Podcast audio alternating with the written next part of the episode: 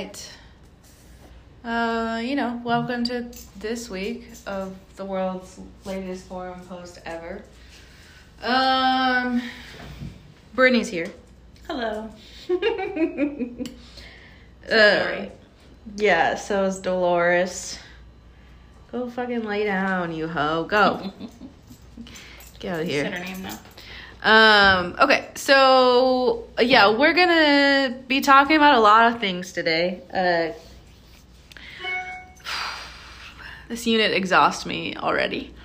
Um, that's all I ever talk about is how tired I am, and I think people are tired tired of it. I don't know. Um, even my students today were all like, like many of them were like, I'm not getting enough sleep. Yeah. Or they talked about the specific number of hours they got. or they're like, I'm overwhelmed. I just, I don't know. I guess what I'm saying is there's something to be said for like validation that you have a reason to be tired. Yeah. Uh, so we're gonna be talking a lot about the um, shit. What's it called? The One Piece. Bearing witness. Yeah. Yes. Or the, I'm gonna mangle this word, vicist, vicissitudes of listening. yeah, we're probably focusing mostly on that. Um, Yeah. I so before we get into it, I have to acknowledge that I have a real reluctance to this piece, and and Brittany's trying to talk me around. Uh, I'm slowly letting her a little bit, but I I mean I think that this piece is really um interesting, and because of like how it intersects, it's like this piece is kind of like everything I've been talking about in one of my other courses. And so, um, you know, in that course, which is it's biography with Craig. Um, and so we have just moved through a unit, and by just moved through, I mean in the beginning of the semester, you know, we talked we talked about our frustrations with Freud, and um, and uh, a psychoanalytic approach. Um, I, I have to say, I, I also think Freud is a douchebag. Yeah. Like, I'm not like, I'm not defending psychoanalysis or Freud necessarily.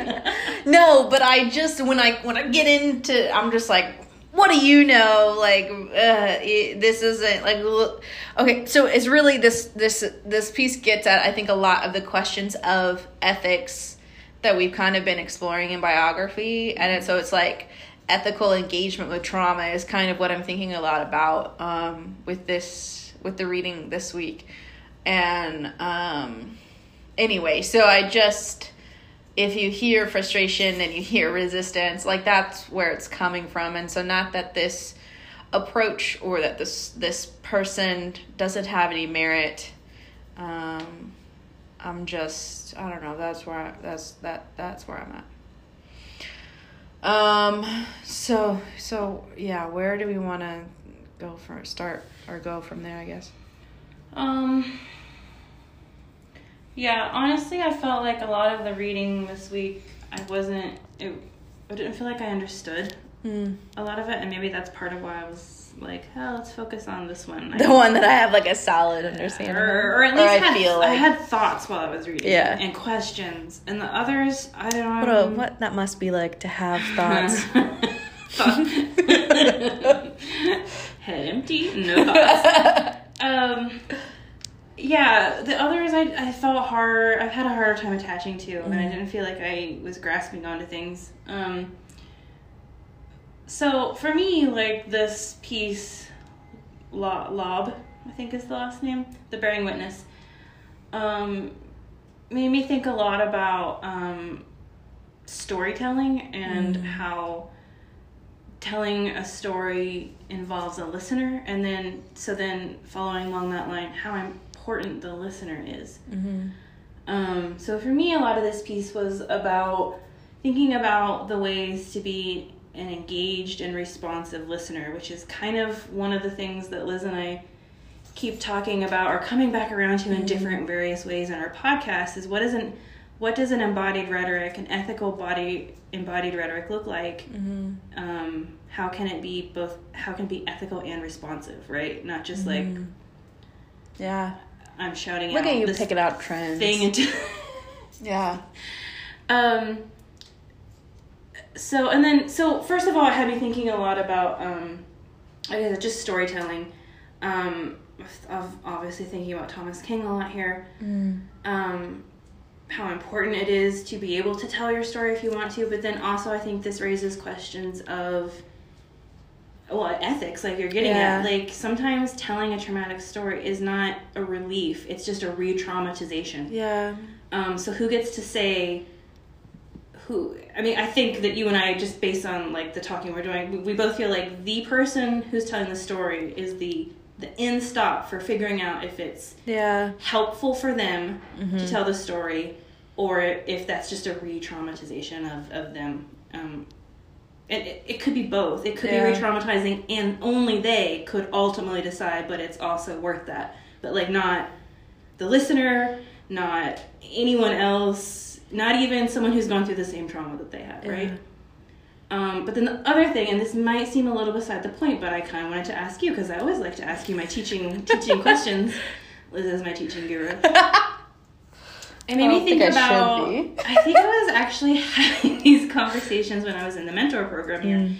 But were, they were talking about how a lot of times in English 100, like the first assignment that's given out is like the personal narrative. Mm. And how like a lot of students seem to want to go straight to like, or seem to feel like they're being asked to go to like the most traumatic like experience they could have. Like the, the, the, the trauma is what makes it serious or academic maybe even i'm not sure um but then so the conversation was about basically like is it is it ethical for you to for teachers instructors to even ask students to like give them these deep personal because like you're not uh, like an instructor isn't isn't a isn't a counselor. They're not a psychiatrist. They're not like uh, we're not qualified necessarily to deal with people's trauma.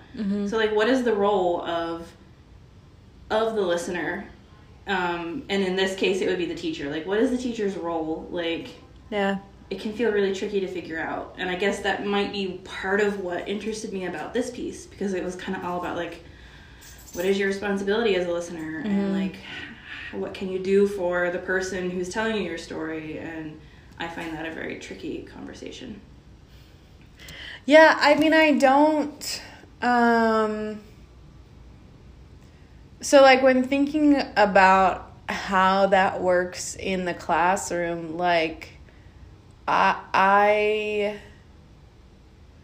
I mean, as much as I can, I let the students set that kind of tone for vulnerability or the boundaries for vulnerability.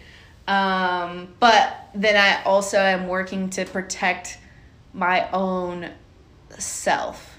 Um, so it's not like it's hard because there's not and and that's what I think um uh lob or lobe i'm not sure Dori. Her name is Dori. Dori. Dory's like, what? What do you want? um, I think that she says this somewhere in there, right? That it's that there's no like, or maybe John G said this in his. po- Now everything just runs together at this point. But somebody somewhere said that there's not like one end all be all approach. Um, right, so there's not kind of like a prescriptive way that I can um, advise um, you know you or my peers or like anyone else in the classroom um, about how to create ethical um, ethical assignments that ask your students to engage in, in vulnerability um, but I think that you have to negotiate those boundaries kind of on a case by case.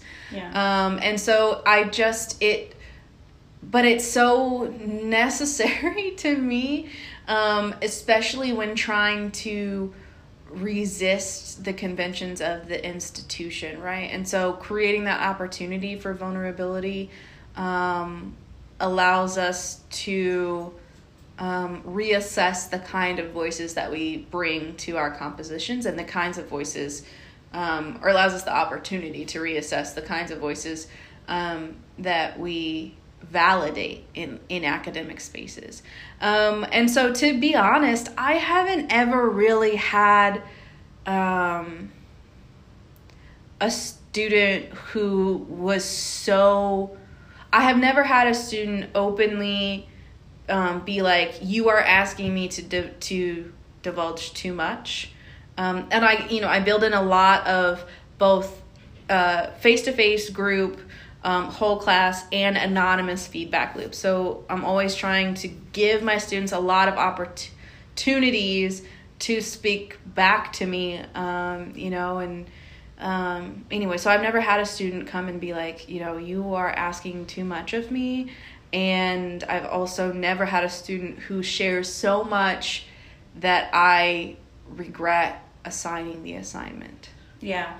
I haven't had a student say that either. And I also try to have like a, you know, an aside whenever I assign like a personal essay or something like that, personal narrative or whatever, that, you know, um, I will be reading this. At least one of your peers is going to be reading this because mm-hmm. we do peer review. Like, I don't want you to write anything that you don't want other people to read, and I'm not asking for like details that you don't want to give. Mm-hmm. Um, yeah. I guess like I remember about that conversation wasn't so much that we're we're asking them to do this work yeah. maybe, but more that like what do you do when you get an essay that is deeply personal mm-hmm. and maybe raises like flags for you like because it's a traumatic thing like like what is your like it's hard to know how to respond to that kind of thing because we're not trained for it um like and i don't interview i don't know that it comes up that often yeah. but it, it clearly must come up because it was a whole like conversation that we were having in training um and i guess for whatever reason reading this piece made me think of that like I, guess I, I do feel like as an instructor, and I know you do this like mm-hmm. constantly, like I like to push at and sort of interrogate what I think my own role is in reading this writing that can be, like you said, vulnerable. And it's like we want to make space for students to be vulnerable without like requiring it, I guess. As You've asked me, I feel like a lot of questions. I'm sorry. Now, no, it's okay. I feel like I had. I was like, oh, I want to say this, and now I'm like, I don't really remember. Um, but I mean, I think that I. Um, wait, no, there was like, what were you originally asking me? Oh. no, I wish I could go back in. Originally. no, I just you were like, it's not really about like. Oh, not so much about them saying, "Hey, I feel like you're asking too much of yeah. me," but you know, what if you you get even giving all your caveats oh, that at the triggers beginning. for me. Yeah, yeah, yeah, yeah. Okay, yeah. So, um, yeah, I mean, I think again, um, like that.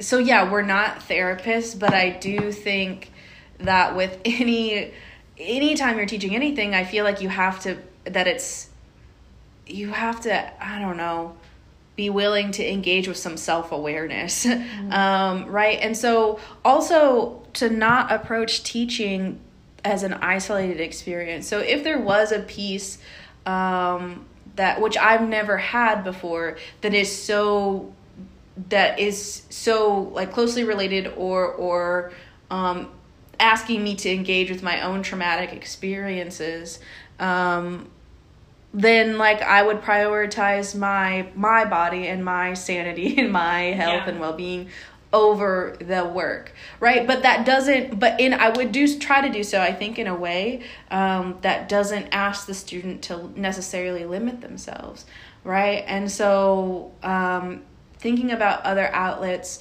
um, you know other there are i am not the only listener i think is what i'm trying to say yeah. if that happens yeah. Um, and so there are other people who can listen. Like I would maybe ask someone like you to step in, mm-hmm. right? Or I would say, okay, here are some things that are happening for me. And that's also like another thing is that I feel like in that situation, I would be pretty open with a student that about why and about my boundaries. And that's mm-hmm. a practice that I try to carry out in my classes. Like, you know, when I feel like something is off or wrong, I'm just like, hey, what the fuck is happening? This is what I'm feeling. What are you feeling? Um, your husband's texting me. Um, it's okay. Um, so yeah, so in that in that moment, I would reach out to my network of listeners and and figure out how um, how to listen in a way that protects me, but then also allows the student to speak. Yeah. I don't know if that it makes sense or is a good answer, but it is. I just yeah, I guess when I was reading this piece, I was mm-hmm. just thinking that we all do some kind of Yeah. listening in our lives, and it's worth thinking about. Yeah. Teaching is care.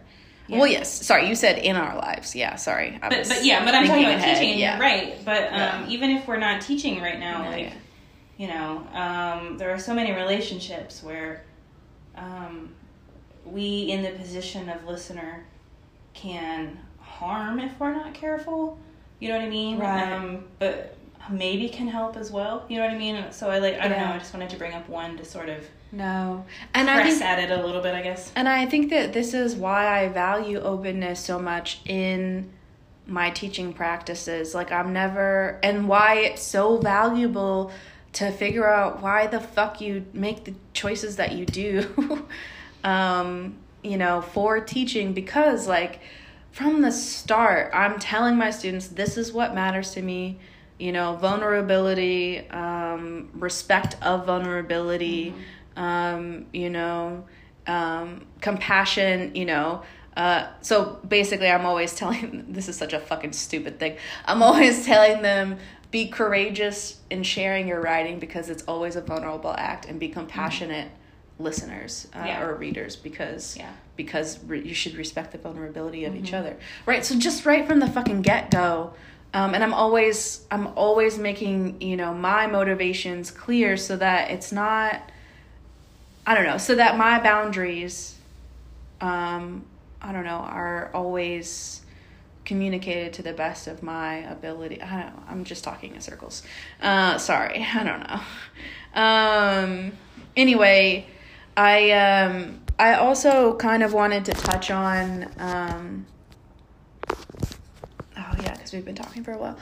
Anyway, I thought that this piece was so interesting, and I really wanted to um, talk about how it it's kind of like everything that I've been talking about in biography. So it's like the opening of this piece. I had really like um, like bodily reaction. yeah, I had very visceral. I like the word visceral. I, I have very vis- visceral reactions to. Um, just because I hate everyone in every other discipline. No, that's not true. But I just, it's like over an autobiographical write, it's a life narrative, and then specifically an autobiographical writing, we're like, truth doesn't exist. What? like, you know, like, it's like memory's fucking complicated, you know? Like, and so it's really interesting to me because I think that this piece is getting at a lot of the ways that we're talking about the complications of ethics in relation to the fields um, and our me- the the methodologies embedded in those fields, right? Because she's she's talking about like how she views things as a psychoanalyst and then also how that contends with historians. Um, and then also i'm seeing a lot of like and not that i know anything about this but it's just from like absorbing what i can absorb from craig um, about the practices surrounding like oral history right? Where like with oral history and maybe abe can speak more to he's he's so fucking smart and i'm not but um and he's in that class too. But like um you know oral history being more about just letting the teller tell. And you're just there to you're not there to influence the story. Whereas like um you know historians are are wanting to eliminate kind of that um you know you saw in the piece where they're like what is the truth? And not that all this sorry and these are super reductive statements. So not that everyone in history is thinking about history in these ways right? Um but just that like um, that there is a they're work it feels like they're working towards a historical record that is objective. So they're trying to eliminate i think that that kind of subjectivity Yeah. um, wherever they can. And then um, the psychoanalysts who are very frequently like you know everything has meaning and we're also very concerned with like origins and then also like the connection of like why you know i don't know. Anyway um and then also there's this kind of like at some points it, it's getting at kind of craig is talking a lot about this journalistic these journalistic motivations where it's like your your ethical responsibility is to the story itself and not to the people embedded in or affected by or affected by or at least not as much the story matters more than they do um Which is in a way kind of that same.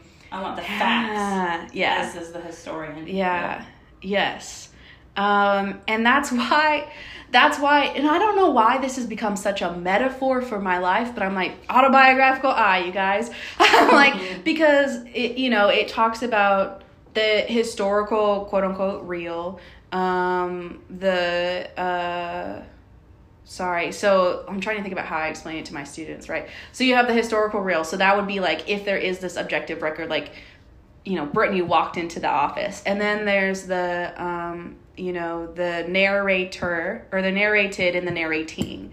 Um, so it's you writing about you writing and walking into the office right? And so it's just like basically that there are so many that the self is fractured.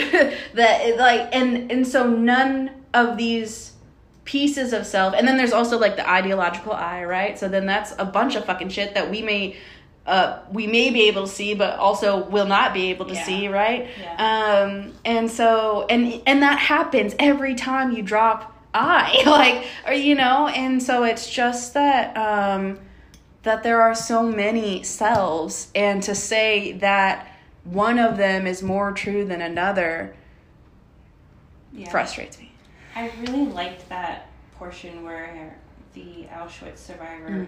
Was talking about the attempted, um, I can't remember the word they used for it. The tem- you know The coup or the Yeah. overthrow, the yeah, Yeah, uh-huh. I, I kept wanting to say coup. Sorry, yeah, like, it's not. right? It's a rebellion, Rebellion, revolution. Yeah, Um, and how she kept saying that the four towers or whatever blew Mhm. up, and how the historians were arguing, but that's not true. You know, yeah, do, uh, we know from all these other you know various things that only one of them blew up and i just really i loved how the the author in this article was like but her version still got at the truth of the matter because Mhm. this was this unimaginable in this context unimaginable thing happening yeah, and you know for her to, to get at the truth in the way that she was getting at it was saying everything blew up was this way of like breaking the frame of hmm what we even thought was possible there.